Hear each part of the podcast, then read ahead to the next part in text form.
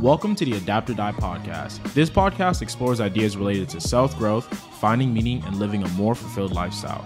It's your host, with the most, Armel Tala.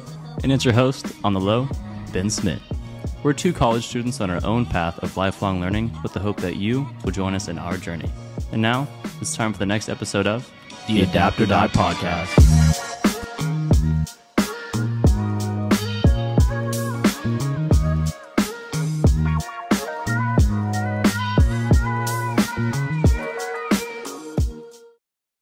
Welcome back to the last episode of 12 Rules for Life, number four. A whole month's worth of just really life impacting rules, in my opinion. What are your thoughts, Ben, now that we're on the last episode? I think the uh well, I think rule 11's kind of eh, but I think rule 10 is rule 10's a really good rule. It's it's going to hit y'all hard if hopefully it hits y'all hard like it hit us hard, but Oh yeah, no, rule 10, rule t- like it's like all of the rules last episode, probably one of the rules from the episode number 2, like those string together, like he just had like it was Yeah. five rules just really just wow. he just went in. I was like, "Yo, I'm not gonna lie. The last two rules, they hit you and like, you know, he's solid uh, advice he's giving, but the title of the rules just don't make any sense. Yeah, they're not that like relevant to the actual rules themselves to be honest, but But with that being said, make sure y'all grab 12 Rules for Life. 12 Rules for Life. I always feel like I mess up the 12 by Jordan Peterson. We're on the last three rules.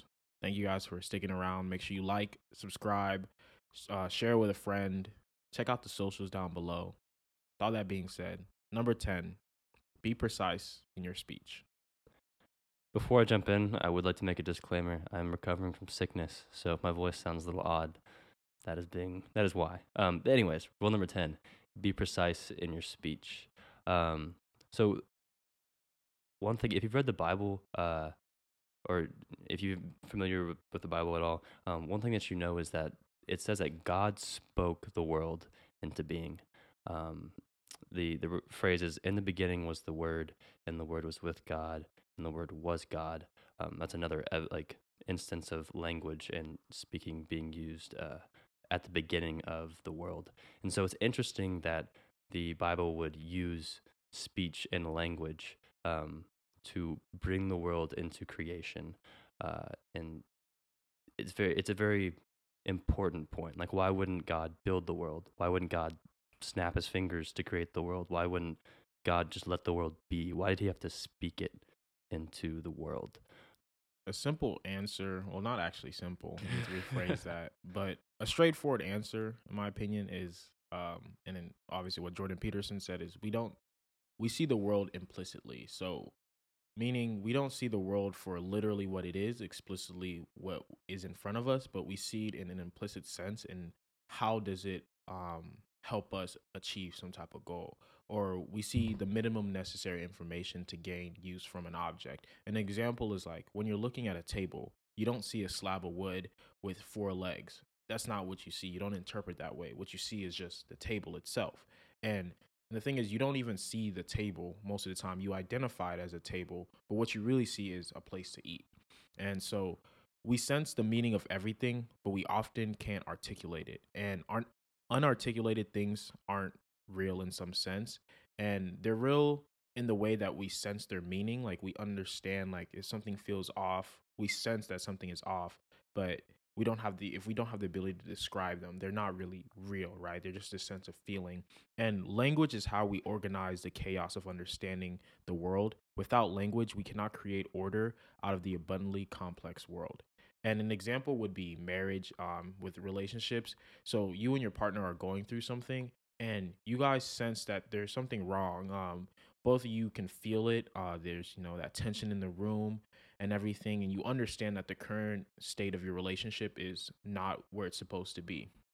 But to understand what's wrong you and your partner have to talk about it.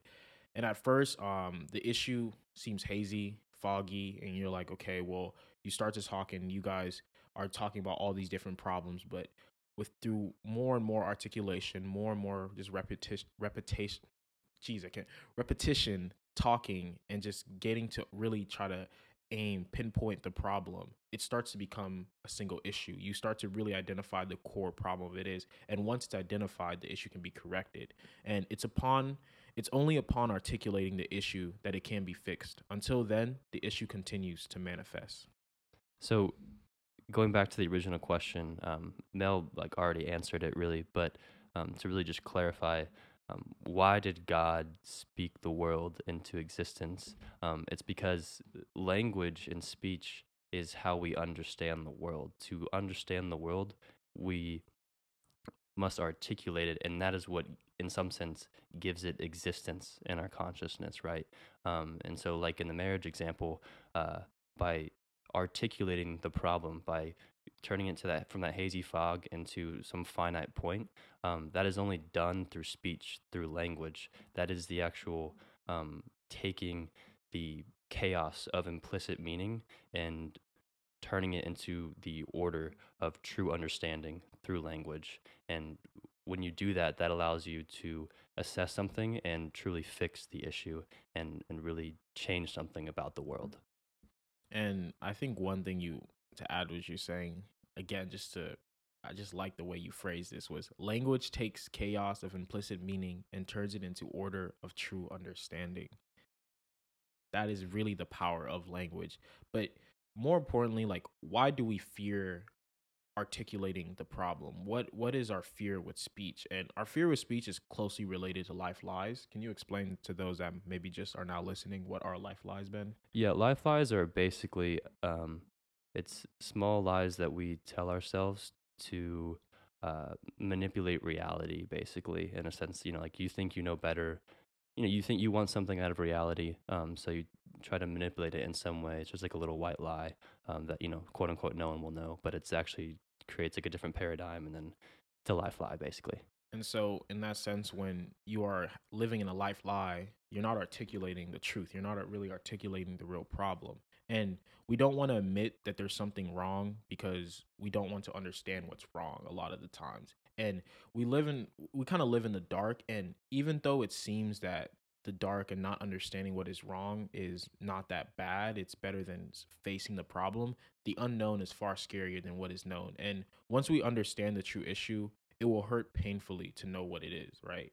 Uh, and the way you can think about this is we don't want to confront our fears a lot of times, but you must confront your fears, truly seek understanding, and articulate the problems. And an, an unarticulated issue can never be resolved. We we tend to trade like short term peace and stability for long term peace and stability, and this in itself obviously is not good because once you keep avoiding the short term problems, they build and build on each other, and then they compound to something so large that we cannot avoid it. I would like to make one correction when I said the life lies. Life lies are also they can be much larger scale as well. Um, they're just they often manifest as like smaller lies that you tell yourself, but there's often some underlying like deeper belief, and that creates the life lie. So it could be um, you believe like a political ideology that uh, would fix the world, but it's actually like a it, it has like some small like token of something that's not true, and um, that actually creates a life lie because you're trying to bend reality to make it conform to your idea of how it should be, but it's not actually how it should be. Um, and how does these life lies and our fear of speech connect to like our goals and us not really identifying them? For sure, um, speech is speech is integral to your goals. Um, you you need to you, you have to specify your goals if you want to achieve them. Um, just on a, like a just a basic level, like if you don't specify where you want to go, how are you ever going to get there? Right? Like that's that's not going to happen. You know, like if you don't specify what it is that you want, you won't get it. It's not going to fall into your lap. The world doesn't just gift you things out of nowhere. Um, that that's just never going to happen. Um, but why don't we specify our goals? Uh, he says this so elegantly. Um, to specify our goals is to specify conditions for failure. Uh, it is only once we know what we want that we know what it is that we don't want, right? But to specify our conditions for failure means that we can actually fail. So, what a lot of us do, and instead of specifying our goals, which are conditions for failure at the same time, we just don't specify anything. Um, and that allows us to not fail because we don't have anything to fail against, right? Um, the problem is at some point, maybe a decade or two decades later, um, you can easily fail so bad, even though you have nothing else even though you have no goal, uh, your life will be so miserable that you will realize that you failed so bad that you you will just existentially suffer. And he says this like that can easily happen by the time you're 35 or 40 if you don't specify and have some goals. So um, you can not develop goals, but uh, it will not work out for you in the end. I I can I'm pretty sure I'm almost positive about that. So you, were you gonna add to that? Mm-mm, I have nothing else to say besides. Okay. Um, I guess I'm gonna keep going. There's, there's one more, a couple more things on here. Um, but he you know he says stop hiding from the unknown you need to articulate your life okay it's it's difficult it's hard to bring light into the darkness it's a, it's a hard process it's painful um, but it's what you need to do uh, one quote he says is say what you mean so that you can find out what you mean act out what you say so you can so you can find out what happens. Then pay attention. Know your errors articulate them strive to correct them. That is how you discover the meaning of your life. So be precise in your speech, precise in your goals. That is how you order the chaos of the world and you move and progress in life, which creates meaning. And wow, with that, we go on to the rules that the titles are a bit unclear to, to the lessons, the to say the least. But number 11, rule 11, chapter 11 do not bother children when they are skateboarding. And this is an interesting chapter. Uh, it's probably the more controversial chapter of the book. I didn't understand why people had an odd feeling about the book as I was reading up. I could sense, but then this is the chapter where it really like, okay, I can see where ideas and people's views can conflict. And the main topic is masculinity, but he explores it in different ways. And it's also packed with a lot of information. So there's just he goes in so many different tangents that we couldn't really like say all of them or it would be a whole you know hour in itself. Yeah. But um, yeah, most of the controversial stuff is really related to the gender and the state of uh, masculinity in the U.S. right now. So the first thing that he talks about is hierarchies, and so um, he hits his home. He's so clear on this. You can even in his lectures, um, he hierarchies uh, are natural, and in any hierarchy um, will create winners and losers. Uh, of course, the winners will try to uphold the hierarchy because they're winners, and, and losers are more likely um, to try to break it down because, of course, um, they're losers in the hierarchy. Um, but why are hierarchies natural, according to Peterson? Well, he gives two reasons. Um, collective pursuit of any valued goal will produce a hierarchy. Um, naturally, just because some people will be better at attaining that goal than others due to natural variance in genetics, you know, intelligence or you know whatever it is that that separates us, right? And then um, the second thing is pursuit of goals. Uh, in large part, lends life um, its sustaining meaning. Okay, so what he's saying there is that we need to be pursuing something um, to have meaning in life, and so if we don't have something to pursue, we're actually taking the meaning out of life, and we, we need that. And so if we take away any valued goal, uh, to therefore take away the hierarchy, um, we're actually going to take away the meaning in life um, by, as as a consequence, right? Uh, one thing he also says is um, communism is equality of outcome. That's kind of what it tries to do, right? Uh, but it sacrifices value, as we just, as I kind of just alluded to. So if everything is equal, um, you're trying to take away the value of everything, so no one can move. Like there's nothing to attain, right? Because nothing's more valuable than anything else. And again, that, that removes the meaning of life, but also, you know, removes the hierarchy, but it removes the meaning as well. So hierarchies are natural. That was kind of his main point there. Sorry, I went on a tangent.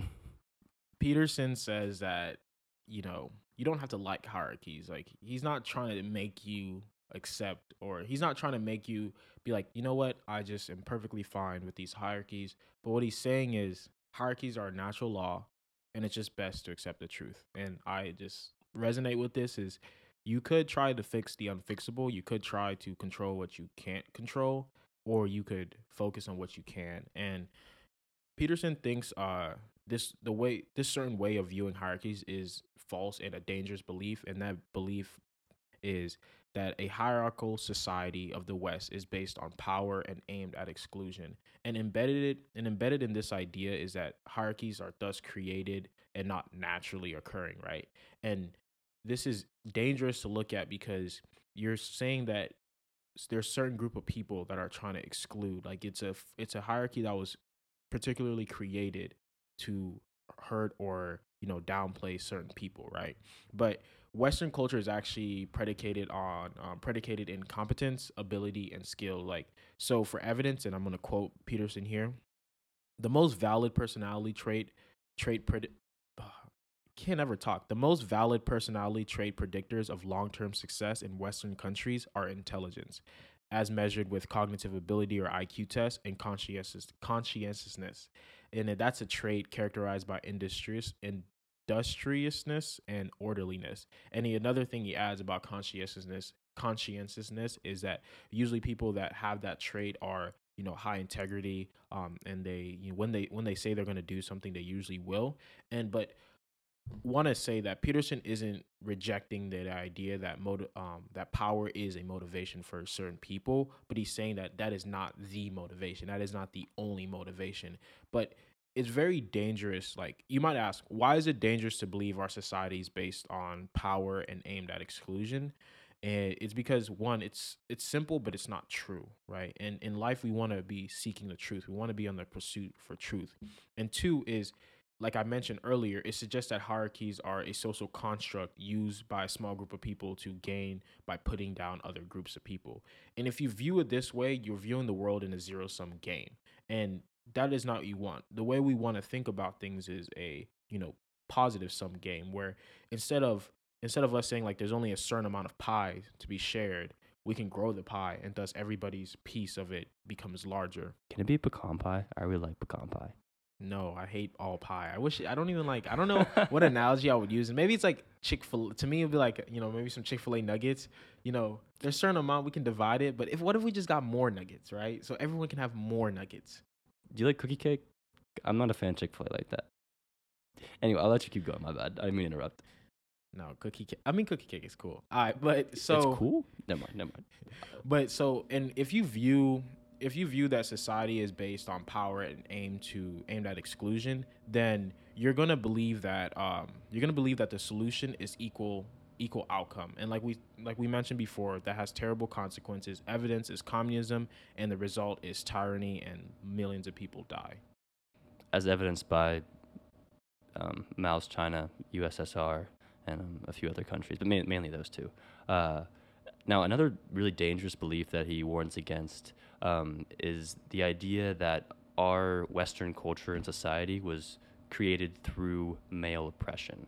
Um, he he completely rejects um, this idea uh, that the like culture um, is or could be created by men. Okay, he's very strong about this. He he wants people to know very strongly that these are very dangerous ideas. Okay, um, you might be asking though, because this is a pretty pervasive idea um, idea in our culture that like you know male oppression has kind of created the society, the patriarchy um, that we have today, and that's why we see the structure the way it is. Um, but you might ask if that's not true, according to Peterson, what is his alternative theory? Um, well, he thinks that. Uh, you know, men have str- men and women alike um, have struggled together for millennia to kind of rid themselves of the dangers um, and the, the privation and, and all of that within nature, right? They're trying to um, distance themselves from the danger within uh, the unknown, right? It just so happens that women are more disadvantaged in a lot of ways. Um, not a lot of ways, but some ways, because uh, they have all of the vulnerabilities of men, uh, but they also have uh, an extra reproductive burden. Uh, they have less physical strength. Um, they have serious practical inconvenience of menstruation, uh, the high probability of unwanted pregnancy, the chance of death or a serious injury during childbirth, and the burden of too many young children.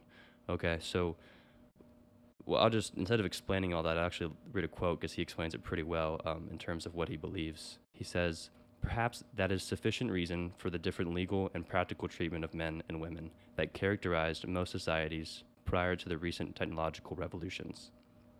At least such things might be taken into account before the assumption that men tyrannized women is accepted as a truism. Can I add um, one? We're again articulating Peterson's view. Yes. Um, and I want to also add that it would enhance some if you think about it.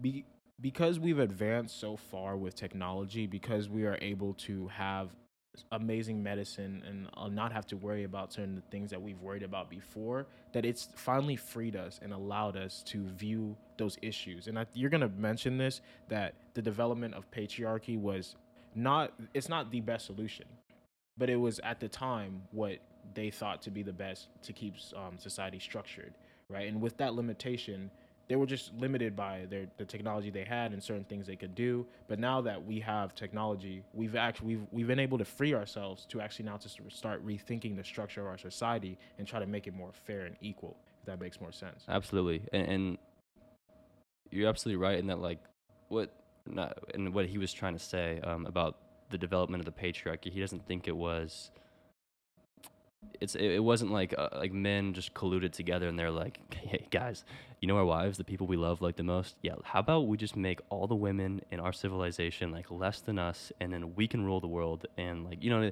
he's not like he's what he's basically you know I was exaggerating there obviously, but what he was saying, what his point is, is that um, it wasn't a purposeful putting down of women that the patriarchy developed. Uh, it was more of, all right, we have these jobs that people need to go do. All right, who is the natural um, caretaker for kids? It's, it's not like, you know, it's a bad job. It's just who is the natural person to do that. For most, it's women because they're the child. You know, they um, give birth to the child, they breastfeed, they are natural caregivers. They're actually better at it than most men, I would say. I mean, that's pretty scientifically proven, right? So then that leaves men who don't have a reproductive burden. Um, they go out and they, you know, they have to go build things and, and make civilization, and that's kind of how the patriarchy develops, right? Um, and that's that's his point. I'm not sure if that's true or not, but that is the angle that he's going for.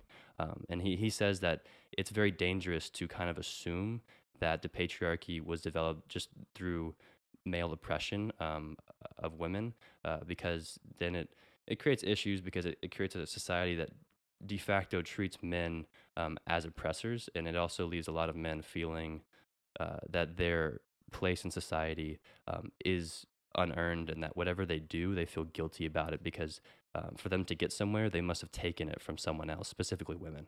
Um, and that yeah. is the view of looking at the world as a zero sum game. Remember, we can have a positive sum society, and I think he says the best societies are those that everyone can win and we try to not just we don't take from each other but we help each other grow what everyone can get.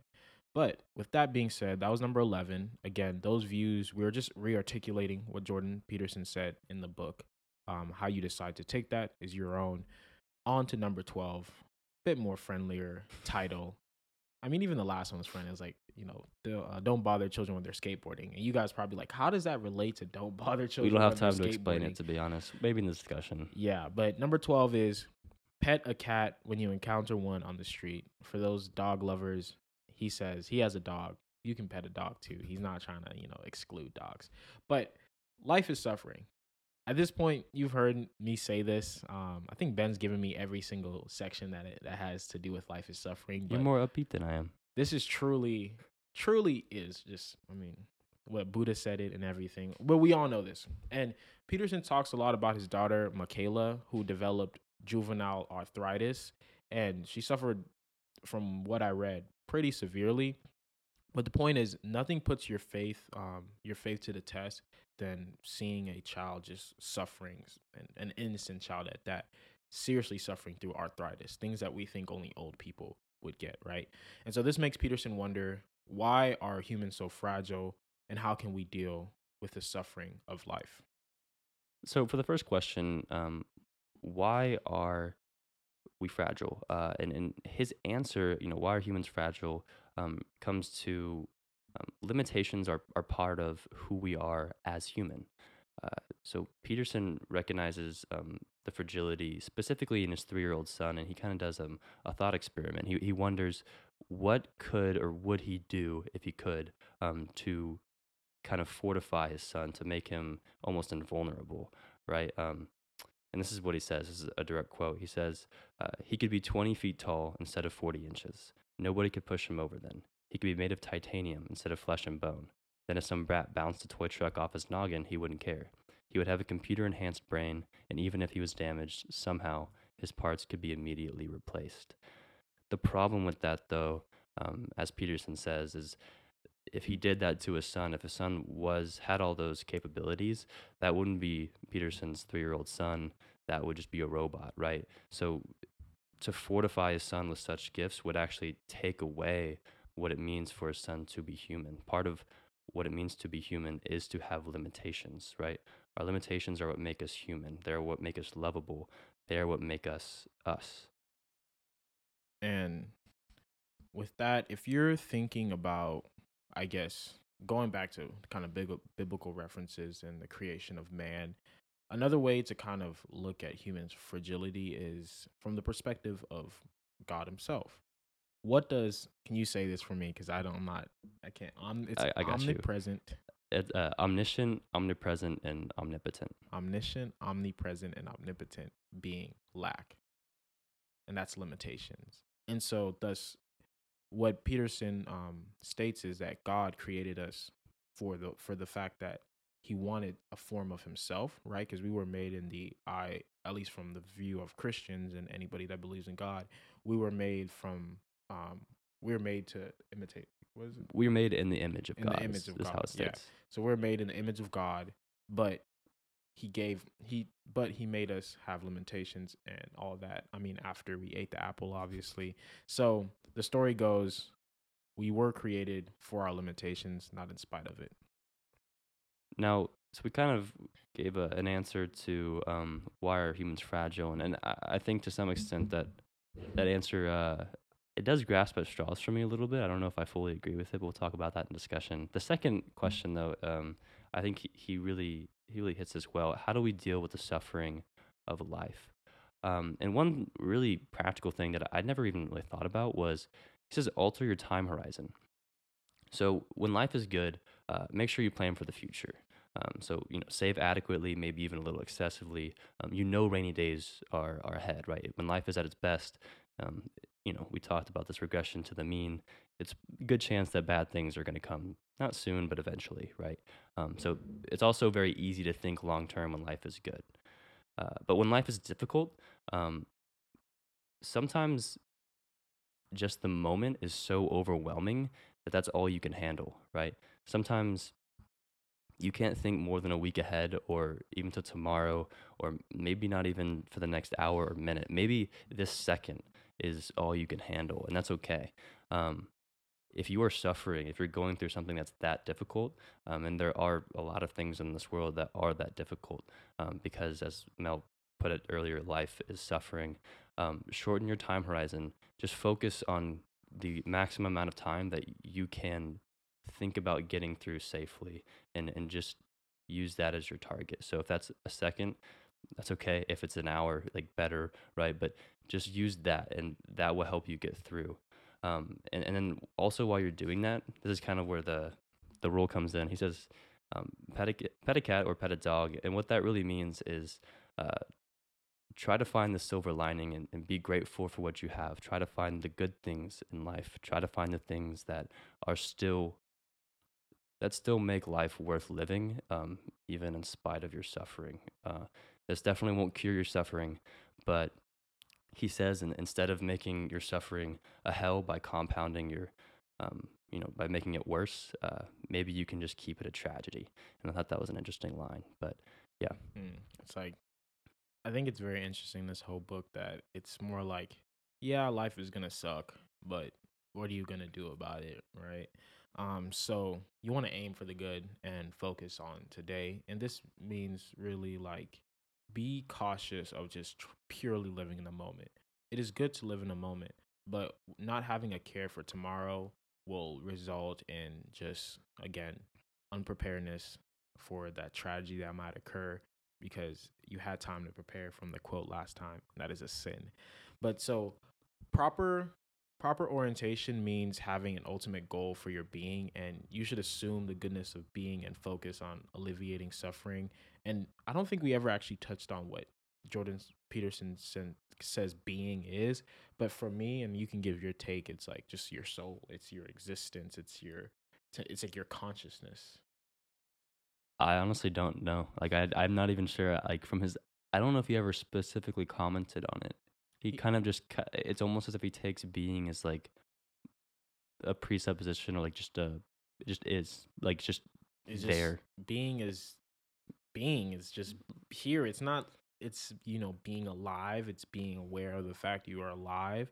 But with that being said, he's saying that you want this the fact that you're conscious and alive. You want to aim it towards an ultimate goal, and you should assume that you should assume that your being, your life. I guess what he's trying to say here is that there's goodness in it. Right? There's good in you, and in that goal, you should try to find some goodness and focus on allevi- alleviating suffer as you're heading towards that good, um, good and ultimate goal. But I like the way Ben, I like the way Ben put this. He says, "I mean, where you're quoting Ben, bruh." he says, "Create." why am I having a hard time speaking? Create the macro, live out the micro that aligns with the macro. To Say that betterly. Better. I said betterly.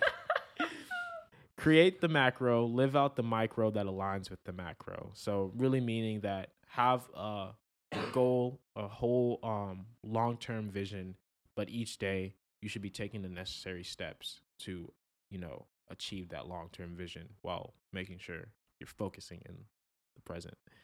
That being said, I wanted to kind of tie back to 11 real quick. Hmm rule 11 to make it make sense i guess to what the rule is. So the rule was do um do not bother children when they're skateboarding and we hit a lot about you know the hierarchies and how society is based on competence and we shouldn't view um society as just like ultimately that patriarchy was planned and everything.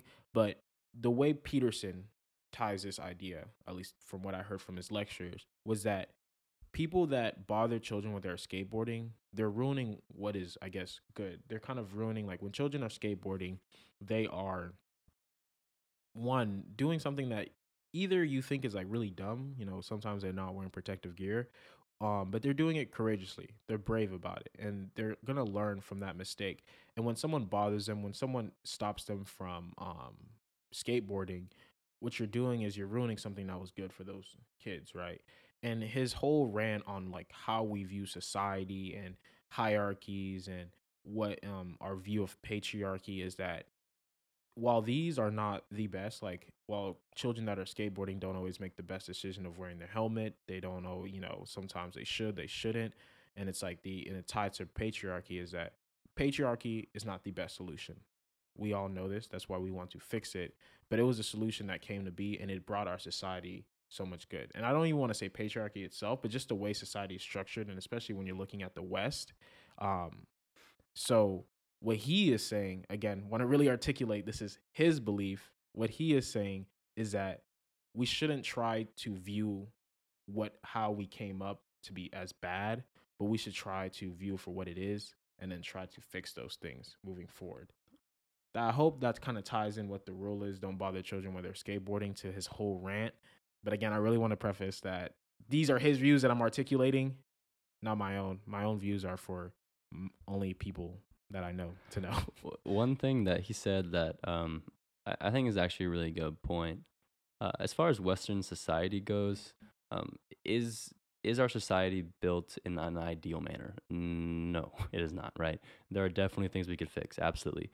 But compared to every other civilization that we've ever looked at, um, is there any other civilization that you could say is um, as equal or as beneficial or I, I know the standard of living as good as there is in the West? And I mean, I don't know one. I think the answer is no. And if there is one, I, I doubt it's greater, if not, you know, only equal, right? So at, at some level, like we do need to be grateful for the obvious inadequacies in our society, but it has also provided some very good things um, in the sense that we still have the ability to, um, you know, be free in our speech and, and and really push forward new ideas that we think we can use to better culture and society. So I think the last thing to add to that is I don't believe that, you know, patriarch like society should not go on as, you know, is only male or only male at the top or things like that. It should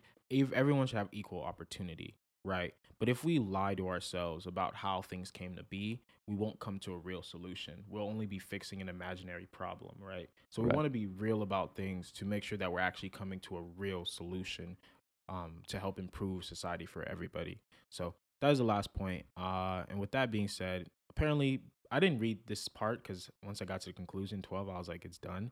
But Ben says the coda of this book. I don't even know what coda means. I don't know what coda means either, but I assume it's some like Code to live by? some maybe it's Latin for conclusion or something. I don't know. Mm, maybe. I, it's it seems like some Greek. I don't know what kind of word it is. Who knows? But go off. anyways, sis. he's he has a lot.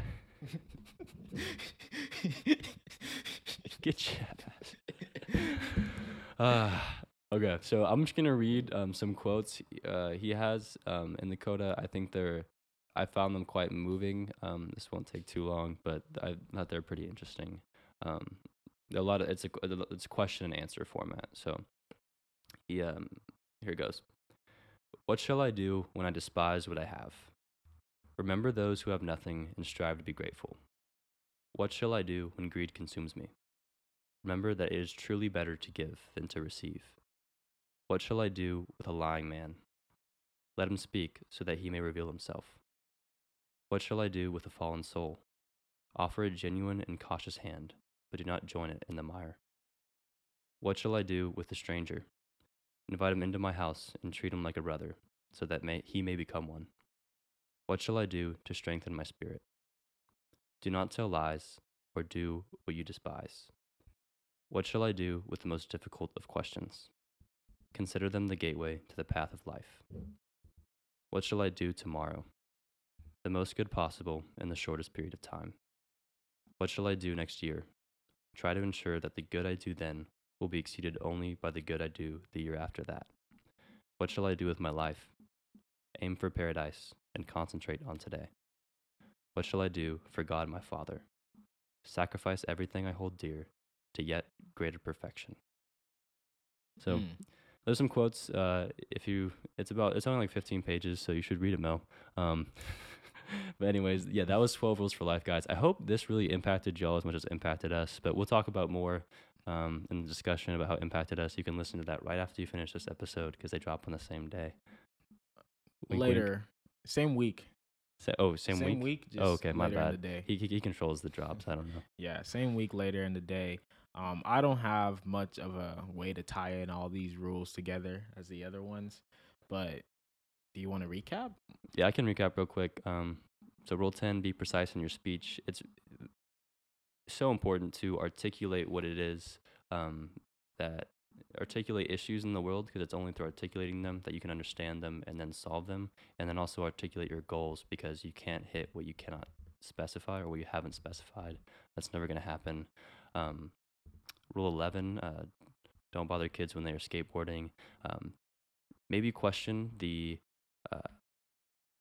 given societal structure that or the given way that people portray uh, how our society um, has come to be the way it is. I'm not saying it is one way or another, um, but Peterson offers some interesting ideas on how it came to be, and if he's right, um, he does have some valid points on how it could be dangerous to believe um, other beliefs.